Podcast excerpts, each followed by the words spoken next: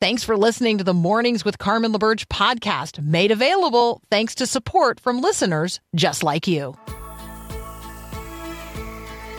Your daily encouragement that God has the world in the hollow of his hand. This is Mornings with Carmen LaBerge on Faith Radio.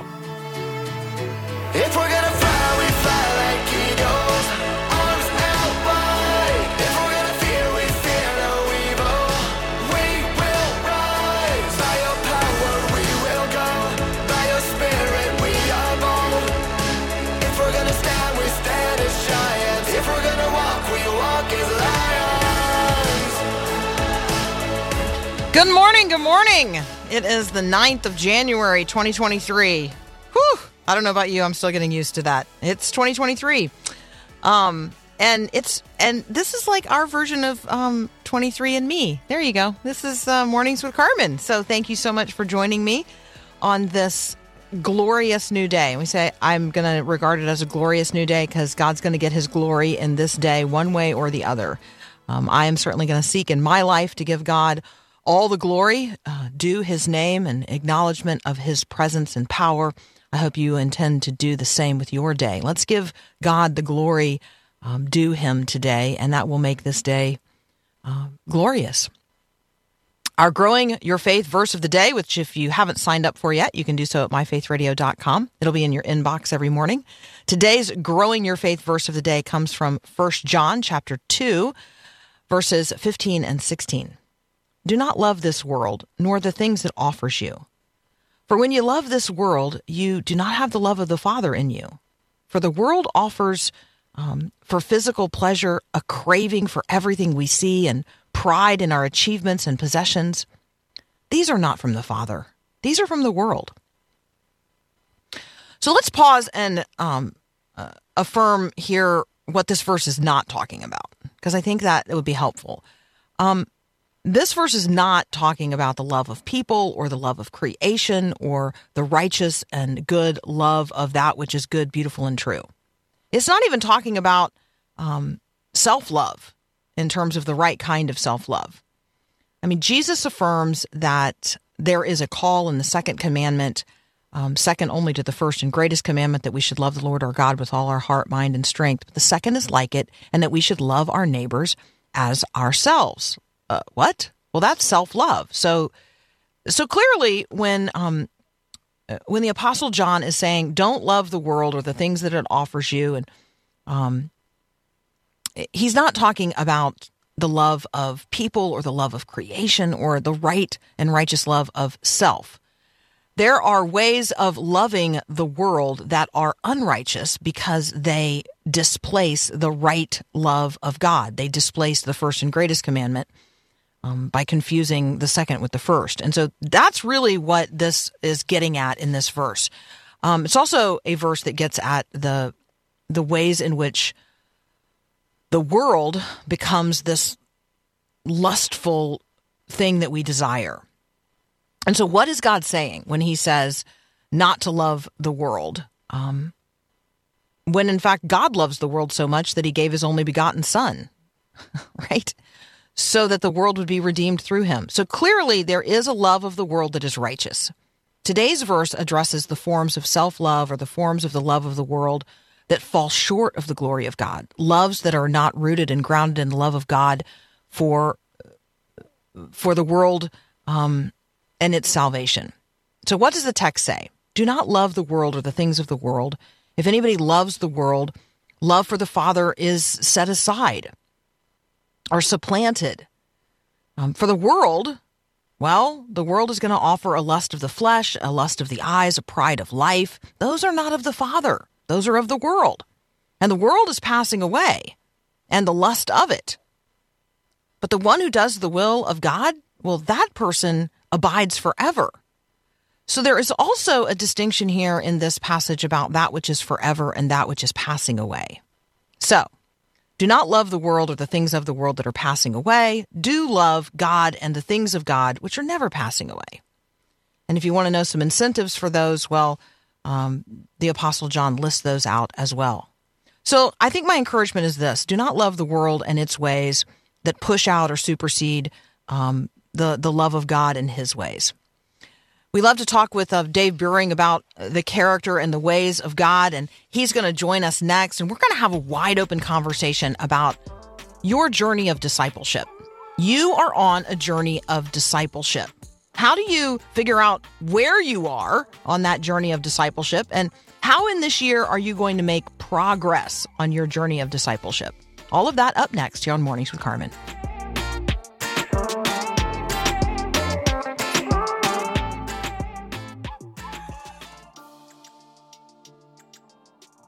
Every step of the way, you've been, you'll be working everything for the best for me. So I trust in who you are.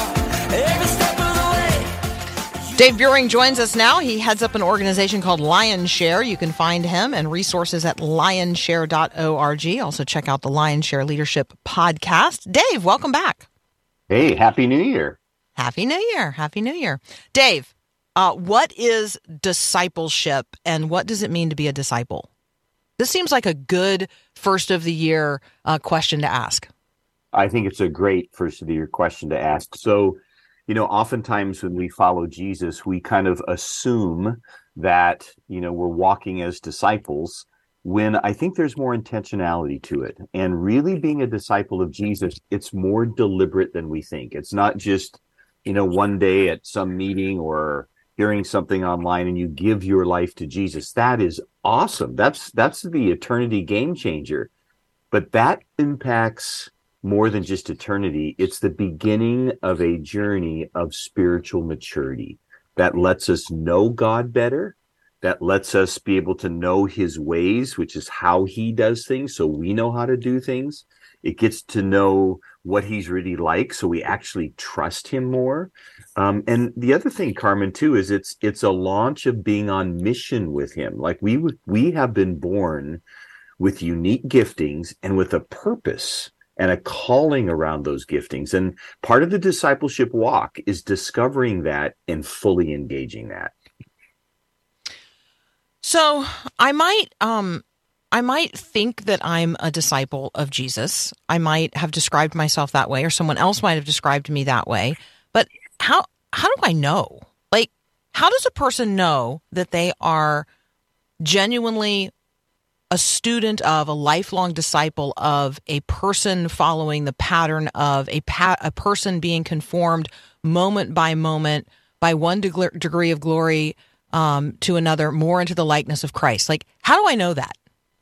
Yeah, that's a great question. And I think the thing that we often do in our Western society, because of all the self help things that are out there, is we feel like, okay, if I need to, you know, learn how to take the engine out of my car and fix it, or I need to do this or that, you know, there's, we go to YouTube videos. Like I changed my fan on my ceiling by watching a YouTube video, and I'm not very good at that kind of stuff, but hey, it has stayed up there now for four years and it works and and we can do but so we assume that we can grow spiritually that way too and so we end up hey i kind of like this preacher this teacher and and it's kind of like going shopping online and we're getting little bits of pieces of uh, spiritual feeding but discipleship is different than that discipleship usually contains us walking alongside somebody that is further along in the Lord than us, and there's they're actually helping us grow and develop. So when you look at the life of Jesus, that's what he did with 12 during 3 years.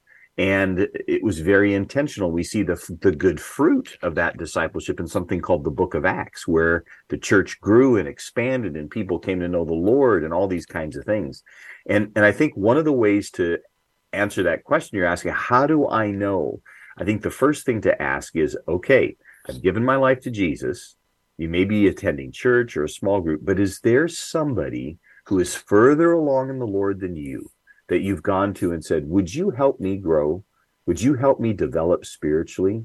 And begin to let them, you know, examine your life, encourage you, and maybe find like, what are the two or three things in 2023 that when you say Merry Christmas later this year, you know you have grown in spiritually. I think that's a way to kind of measure where we are and how we can get somewhere.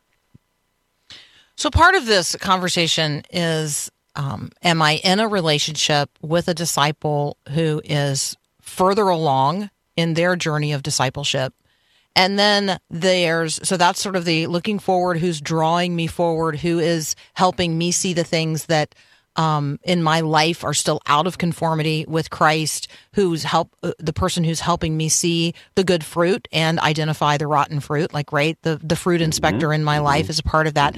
And then there is also this: Am I a disciple in that I am actively helping to make other disciples? Like, there's the looking back um, at, for those who are newly on the journey or have not been on a discipleship journey as long as I have, um, who are now seeking to cover the terrain that I have just most li- recently um, Yeah. traversed. And so Yeah. there is the am I being made more into a disciple because I'm in a discipling relationship with someone further along on the journey? And am I making disciples? I think that um, for many of us, Dave, the discipleship journey is has been so much a me and Jesus thing Yes. that we yes. have completely lost um, our sense of it being a communal activity.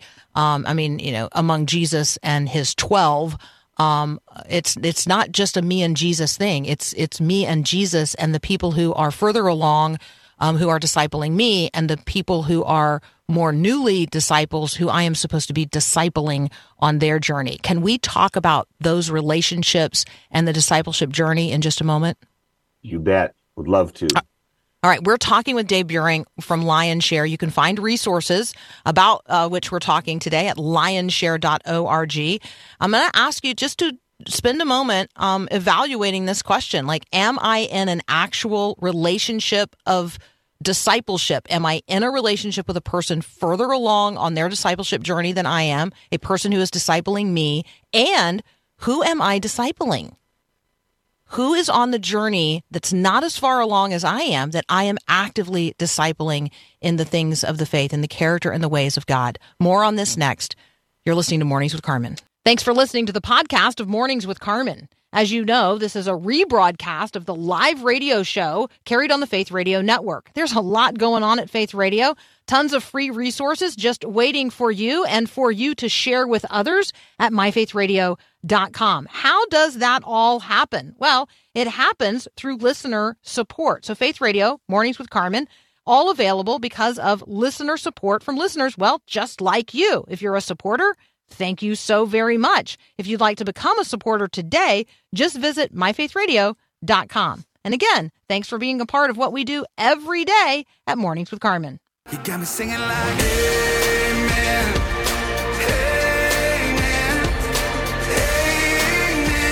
Oh,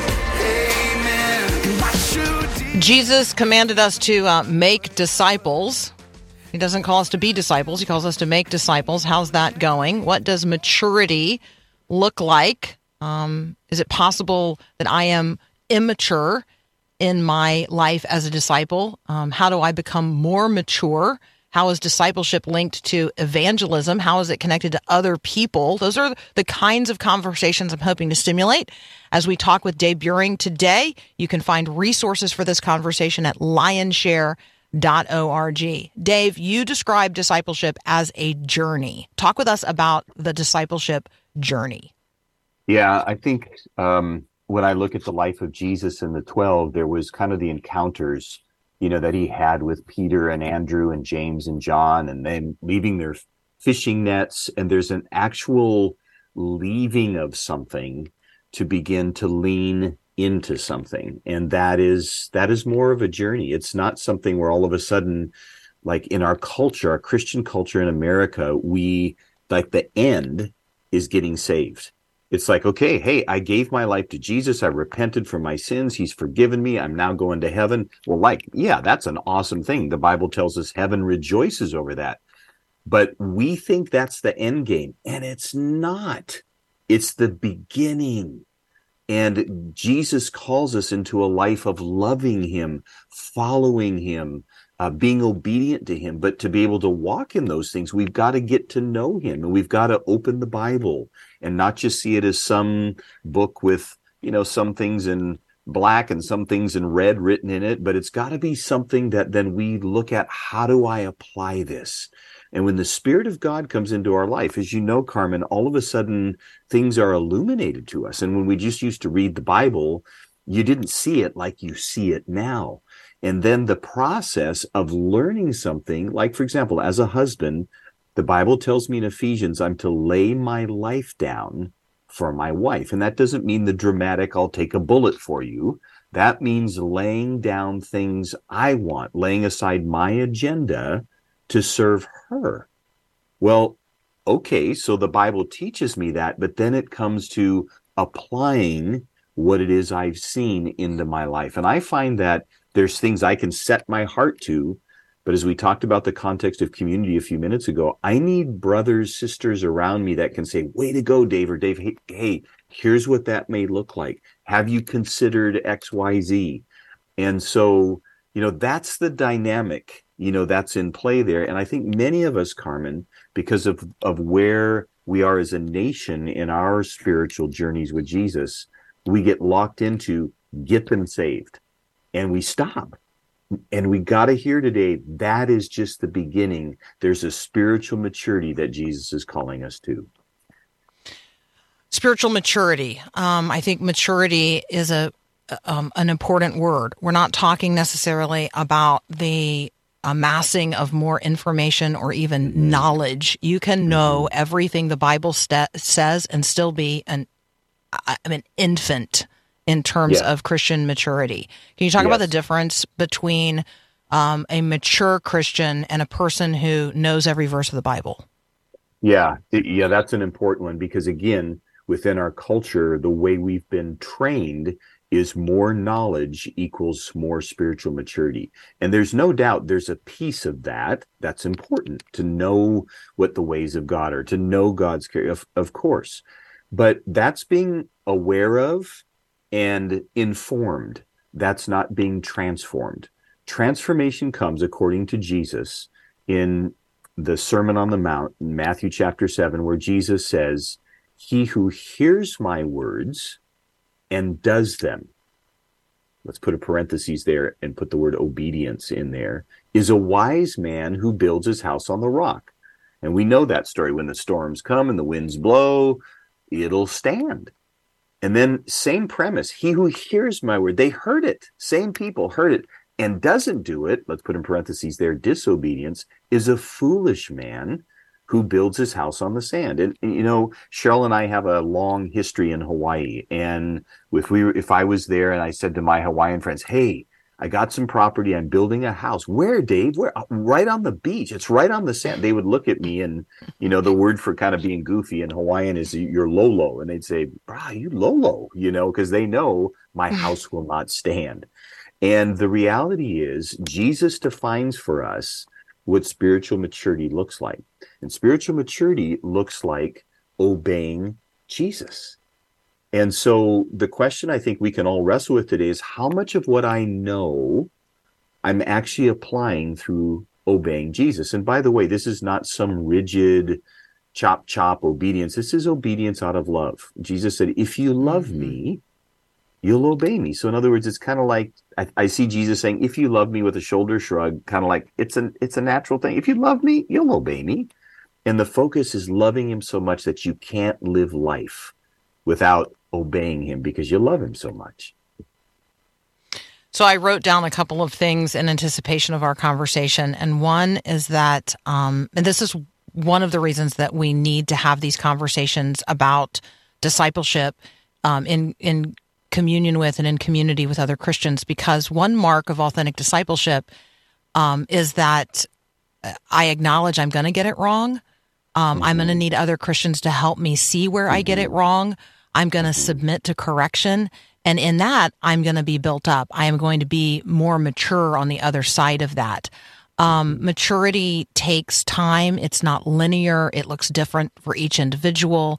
Yeah. Um, and, um, and then I wrote this. Yeah. Maturity is compelled by love, a love of God, a desire to know him, to be with him, to walk with him, to please him, to bring others to him.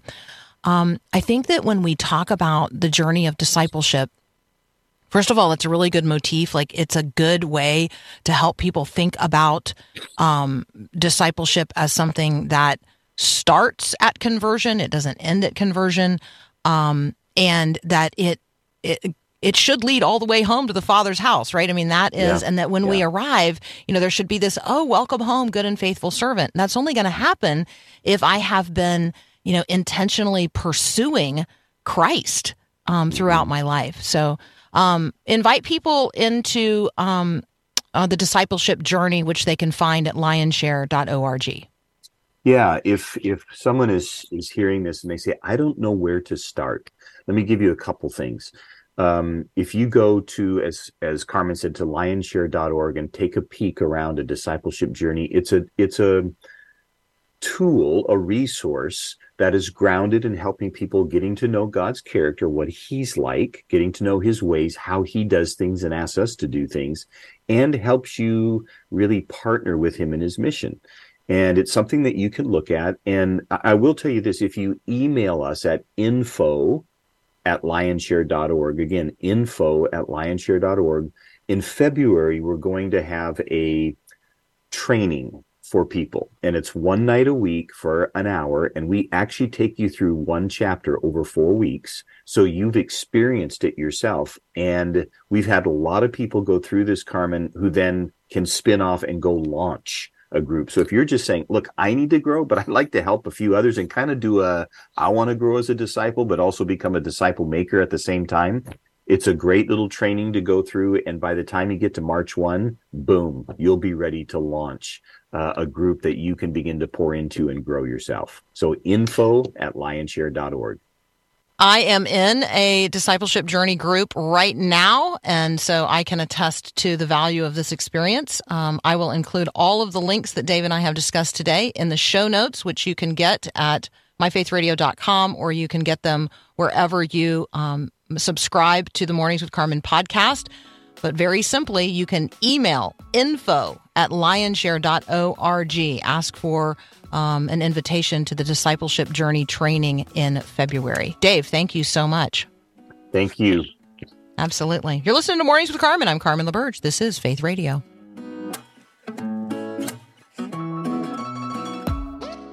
God,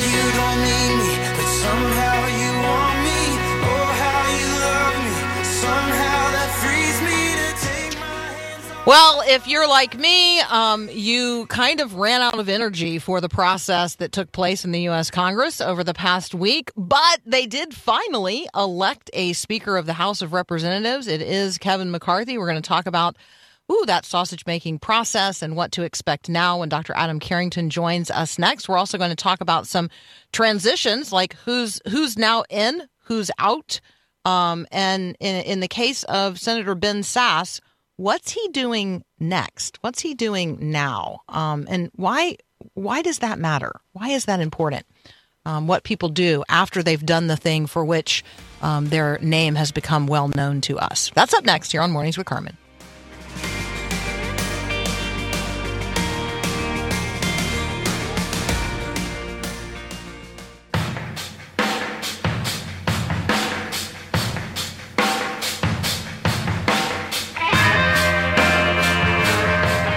Joining us now, Dr. Adam Carrington from Hillsdale College. Hey, welcome back, Adam, and Happy New Year. Happy New Year to you and everyone listening as well. Well, my goodness, that was quite a process that took place in the House of Representatives last week. A, I won't say unprecedented. Uh, some people may have uh, gone the, done their research in the 1850s. I think it went to speak picking the speaker went to 133 ballots and took two months.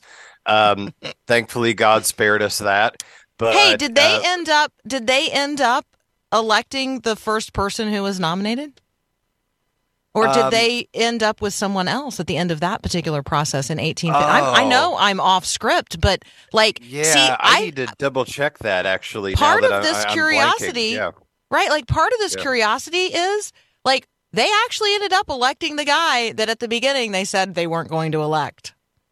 Right, right, and and I and I do know uh, one of the problems then was you had an insurgent Republican Party in the 1850s that was replacing the Whig Party. Uh, I apologize. I will have to. No, it's uh, okay. It's a curiosity, yeah, right? d- yeah, I'll have to double check that because uh, that was 1856, so I, I- I can look that up. But uh, yes, this was the most since uh, before 1923. 1923 went to nine ballots. After 1923, you had never had one go up beyond the first ballot to elect spe- the speaker. They had gotten through, and not that there hadn't been defections before or controversies or narrow elections, but given how um, uh, uh, ununified the uh, Republican House caucus is, and how narrow. That's the bigger thing. Just how narrow. Oh, you only had to have four House members switch their votes for it to to to, to go the other way. So, uh, what's interesting is they now have to pass a rules package because the Constitution says that Congress is in charge of its own rules, basically, with you know minor exceptions that that that are given. And uh, so now they have to pass a package uh, stating what how they're actually going to run Congress for the next two years. In fact, the the comic version of this is that Nancy Mace from the first district of South Carolina was walking around with her dog on the House floor, and someone asked, "Well, that's that's against the rules of the House," and she says, "Well, there are no rules right now. We haven't passed any." so, uh, uh, hopefully, this doesn't portend future chaos. Hopefully, it doesn't portend uh, the inability of the chamber to operate. But I, I think this is really part of bigger problems. And on a serious note, the House is really supposed to be one of two chambers where the founders understood it to be a deliberative body, a body that talks to each other and through talking to each other reasons with each other to make not just any laws but better laws refining you know as, as we know from proverbs iron sharpening iron. And um, i think uh, uh, this episode just shows that we're we're not really sharpening each other. We're we're ignoring and talking past each other. And uh, I, I think it really is part of bigger, more structural problems with how the House is conducting itself that's making it a much less effective body than it was originally intended to be, whether Democrats or Republicans are in the majority. All right, Jim in Simsbury, Connecticut wants to know Does Adam know what Kevin McCarthy had to agree to or give up in order to get elected? I think he's looking there for a sense of the concessions that were made. Do we know? Yeah, we, we know some of them, um, but some of them, you know, I was reading some articles about this because you know I don't know anyone on the inside, but that were saying that we're we're not entirely sure of everything. We're going to kind of have to see were certain people, while they couldn't be um, uh, um, guaranteed certain committee assignments, was that the case? Um, they probably it looks like they probably lowered the threshold so that if someone wanted to challenge the current speaker and try to oust them, it used to be half the Republican caucus had to agree to that proposition. It might be now down to one person can call for that vote. Um, that members of the Freedom Caucus, that were the predominant group that was opposing his nomination, might uh, have a near a majority on the um, on the Standing Rules Committee and that matters because that's the committee that really decides what bills get debated by the full house and therefore have any real chance of passage. So I, really what it means is you're going to have uh, as far those are some i think of the details of, of what seems to have come out. We'll know for sure when the rules package itself is voted on this week. But it really does mean a much reduced speaker as far as power uh, that he has really had to draw a lot of lines around his own authority compared to the past several speakers. I mean, we're a long way from those who remember Newt Gingrich. Uh, mm-hmm. Newt Gingrich in the 90s was a very powerful speaker, one of the most powerful of the uh, mid 20th century on. And uh, we're, we're a long way from that. And, uh, you know, I would say just personally, I think that wouldn't be a bad thing if we were strengthening, say, the committees, the committees that look at bills, make determinations about what should and shouldn't pass to the broader House. Uh, I think the, the, the they're they're not as strong as they should be to get in some of the minutia. But what we've really done is weaken the speaker to the empowerment of individual members. And the problem with that, I think, right now is that I think it could accentuate members that want to not really legislate but perform. Um, make YouTube clips for their uh, constituents back home, but not really make serious legislation. So it's not that I think the speaker should have tons of power. It's that I think we're we're decentralizing it towards something that could make things even a little more chaotic. That's that's I think the worry going forward structurally. I like that you have brought us this morning um, a prayer for Congress. Do you want to read the 1789 U.S. Book of Common Prayer, Prayer for Congress? Yes. And so this is a prayer. And what's interesting about this prayer is that it goes all the way back. It, it, it was passed as the prayer book of the Protestant Episcopal Church, and it was approved in the same year that the first Congress actually uh, uh was in session. So it it lives uh, you know it had a life at the same time. And so they were from the very beginning saying we need to be praying for congress and knowing having one. So it, it says uh, and this is says to be used during their session. So while they're in session most gracious god we humbly beseech thee as for the peoples of this these united states in general so especially for their senate and house and representatives and congress assembled that thou wouldst be pleased to direct and prosper all their consultations to the advancement of thy glory, the good of thy church, the safety, honor, and welfare of thy people, that all things may be so ordered and settled by their endeavors upon the best and surest foundations, that peace and happiness, truth and justice, religion and piety may be established among us for all generations these and all other necessaries for them, for us, and thy whole church, we humbly beg in the name and mediation of Jesus Christ, our most blessed Lord and Savior. Amen.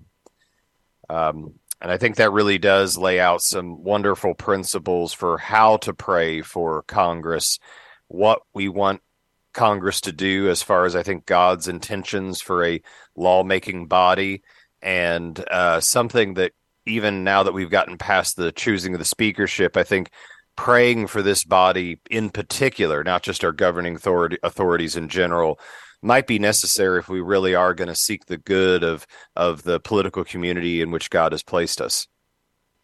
Excellent reminder that we are to pray for all things in all circumstances to the glory of God, trusting Him.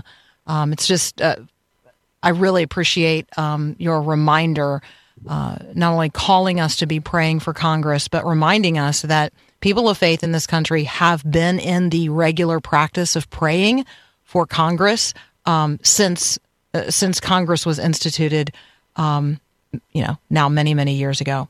Let's talk about Ben Sasse. He is uh, no longer uh, a member of the U.S. Senate. Although one of my favorites of all times. Um, let's just talk about his transition and maybe some observations you have related to that. Right. Uh, well, I'd say first the transition is it is interesting that he is going to be president of the University of Florida. So he has a history and background in higher education from before. And that is a significant institution as far as just its size, but also being one of the flagship schools of the state of Florida with its importance as a state in the union. So the hope, I think, is that he can, if he has enough power vis-a-vis the faculty, vis-a-vis the administration, the rest of the administration, to maybe make a a institution that has a major uh, a pull and major effect different than the direction that it's been going in the past. So I think that more institutions need to be revived and renewed to be better at education. Hopefully, he can do that, and I think that's his intention. Uh, at the same time, we are losing someone who seemed at least serious about talking about ideas and policy in the Senate. And that I think is a significant loss for it being, as I was saying earlier, a deliberative body. Uh, the Senate used to be called the greatest deliberative body in the world, and it's hard to really call it that right now. And I think that his vision, and he outlined this both in an interview uh, recently, I think with the Dispatch, but also with a Wall Street Journal article that he wrote, is the need for a kind of hopeful conservatism, one that really believes that we can face the challenges that are coming to us, that the challenges we face are winnable and they're winnable on timeless principles a time applied to timely circumstances. And I think that um, uh, uh, uh, you know he he articulated an interesting distinction that you have sort of more dour conservatives that worry that the sky is falling and more hopeful conservatives that articulate hope and i think there's can be a kind of i'll be a little more positive than him. I think there can be a synergy between those two where the hopeful conservatives lift up the more dour but the more dour recognize that there are people hurting that maybe the more hopeful ones don't. Um, but that there is a need for this more hopeful looking to the future and knowing what the future can entail. And maybe his his work in college education will help with that as he's training the, the the bright young men and women of Florida for for a future of hopefully public service to their country. We're going to continue our conversation here with Dr. Adam Carrington in just a moment. Um, good question. Uh, I even though I know it was asked sarcastically. Um, good question on the text line. Give me the coordinates, coordinates and location of where I will find God. Um, I, I mean, you know, you can ask me anything on the text line, but when you ask me a sarcastic question, you're going to get a serious answer in response. Um, the Lord our God would very much like to be found about 18 inches south of where that sarcastic thought was produced in your mind. He can also be found in the highest heavens and by the presence of his active Holy Spirit in and through every believer in the world today. If you look, if you seek him, he will be found uh, if you seek Him with uh, with an ardently honest heart. So let's be honest in our uh, in our searching today and in our probing questions. And hey, if you text me, you're going to get an answer 877-933-2484. You're listening to Mornings with Carmen. I'm Carmen LaBerge. This is Faith Radio. Maybe you're thinking in this new year you'd like to change the world. Well, you can start by changing the world for one child. We're partnering with one child again, and you can sponsor a child now at myfaithradio.com. What happens when you sponsor a child through one child? Well, you're going to be linked to a boy or a girl who lives in a country other than your own. Uh, and you're going to help supply for their tangible needs. Yes, they're going to receive the gospel of Jesus, but they're also going to receive educational assistance, supplemental food, clothing, healthcare services, and opportunities for love, friendship, and encouragement. The cost is just $39 a month, and you can sponsor a child right now at myfaithradio.com. So if you want to change the world this year, why don't you start by changing the world for one child? Sponsor a child today at myfaithradio.com. He put that hunger in your heart. He put that fire in your soul. His love is the reason. Continuing our conversation with Dr. Adam Carrington from Hillsdale College. Adam, um, let's talk a little bit about the ongoing battle for life here in the United States and in state courts across the country. Um, talk about what's happening in South Carolina and Idaho. So uh, those who those in the pro-life movement who thought that maybe the overturning of Roe v. Wade had ended court battles about abortion were wrong, and and I think a lot of them saw that that may be the case even at the time last summer.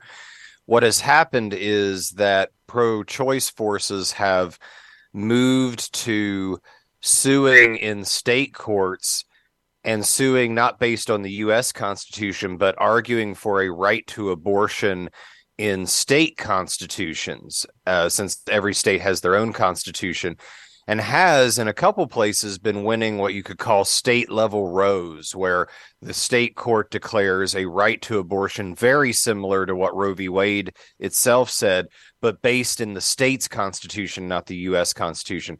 And in the the the good news is that those arguments were turned away by a three to two vote in the state of Idaho, and Idaho upheld a six week their court upheld a six week abortion ban that had been passed in that state that was actually passed before Roe v. Wade was overturned, but made as though it was it made so that it would go into effect if Roe was.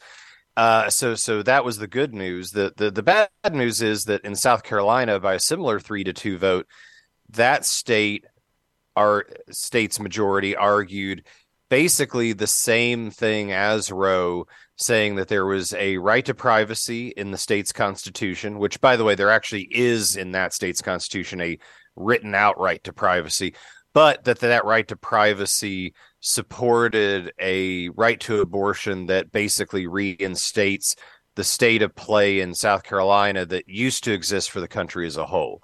So uh, I think what it really shows is while there's still, while uh, in some ways a lot of the battle has shifted to the legislative branch, and while there are renewed needs for supporting crisis pregnancy centers and and helping on the cultural and, and social front, uh, there still are battles at the at the state court level where the legal argument still needs to be made that we can protect life from conception, and so uh, uh, th- th- those are continuing. and And the news from last week shows one they can be won, but there is still a battle that isn't a foregone conclusion on that front at the state court level. Okay, so for the non-attorney like me, so my state can make a more restrictive law uh, or what some people perceive to be a more restrictive law than than the federal government. I think that's one of my questions because when just at the end of last week we you know were notified that the FDA has now said that um, abortion producing drugs can be sold over the counter at pharmacies um, nationwide, and that Walgreens and CVS are going to be doing that. I'm assuming there are Walgreens and CVS in South Carolina and Idaho. Um, so do you see? Can you can you suss out my question from all of that? Like, if the FDA has said these national chains can sell these drugs, can these states say, but you can't sell those drugs in our state? I would I would think so. Where the debate's going to go on is about what's called the Commerce Clause.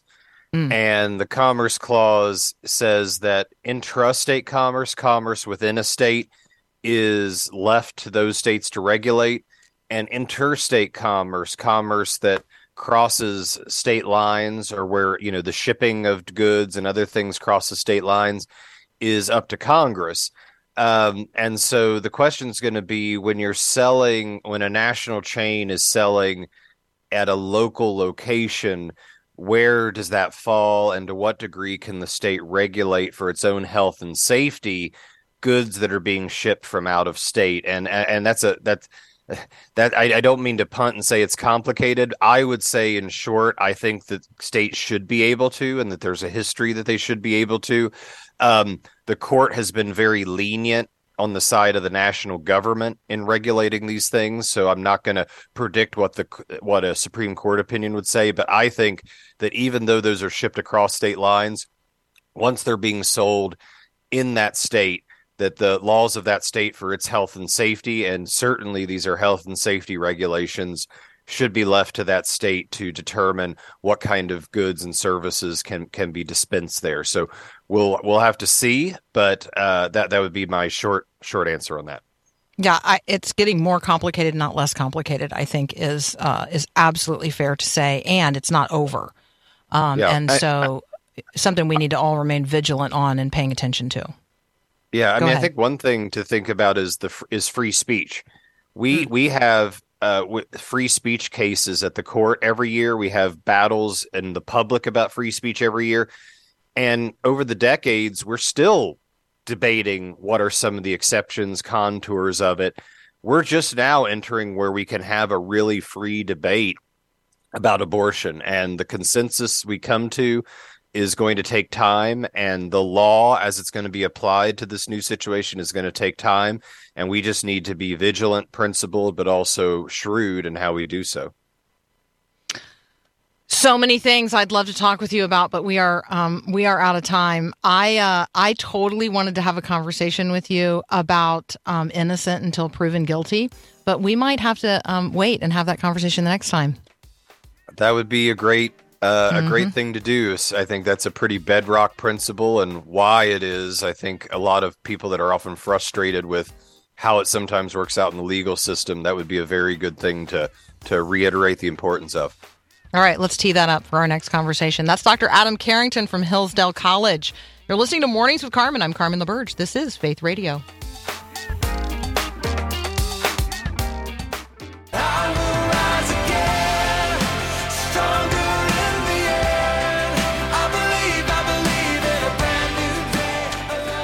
Hey, let's uh let's spend a minute here just reminding um, ourselves and one another that God is love. God is love. Yes, God is loving, but God is loving because God is love. God commands us to love because God is love. God uh, produces in us love as a as a fruit of the presence of the spirit because God is love. So, where in scripture might we turn to find a passage about God um, who is love? Well, we could turn to First John chapter 4. So let me read um, a, just a few verses. Beloved, let us love one another, for love is from God. Whoever loves has been born of God and knows God, and anyone who does not love does not know God, because God is love. In this, the love of God was made manifest among us, that God sent his only Son into the world so that we might live through him. In this is love. Not that we have loved God, but that God has loved us and sent his Son to be the propitiation or the atoning sacrifice for our sins. Beloved, if God so loved us, we also ought to love one another. No one has ever seen God, but if we love one another, God abides in us, and his love is perfected in us. Other people become aware of it in that way. By this, we know that we abide in him and he in us because he has given us of his own spirit. We have seen and testify that the Father has sent the Son to be the Savior of the world, and whoever confesses that Jesus is the Son of God, God lives in him, and he lives in God. Let me just encourage you today. Um, recognize that God doesn't love us because we love him. God loves us because God is love. We also ought to then love one another. If you are a person of God, then you are a person of love. Let's be demonstrating that today in a world that desperately needs to know the love of God. We got another hour up next. Thanks for listening to Mornings with Carmen LaBerge. Podcasts like this are available because of your support. If it's important to you to hear things that encourage your faith, click the link in the show notes to give now. And thanks.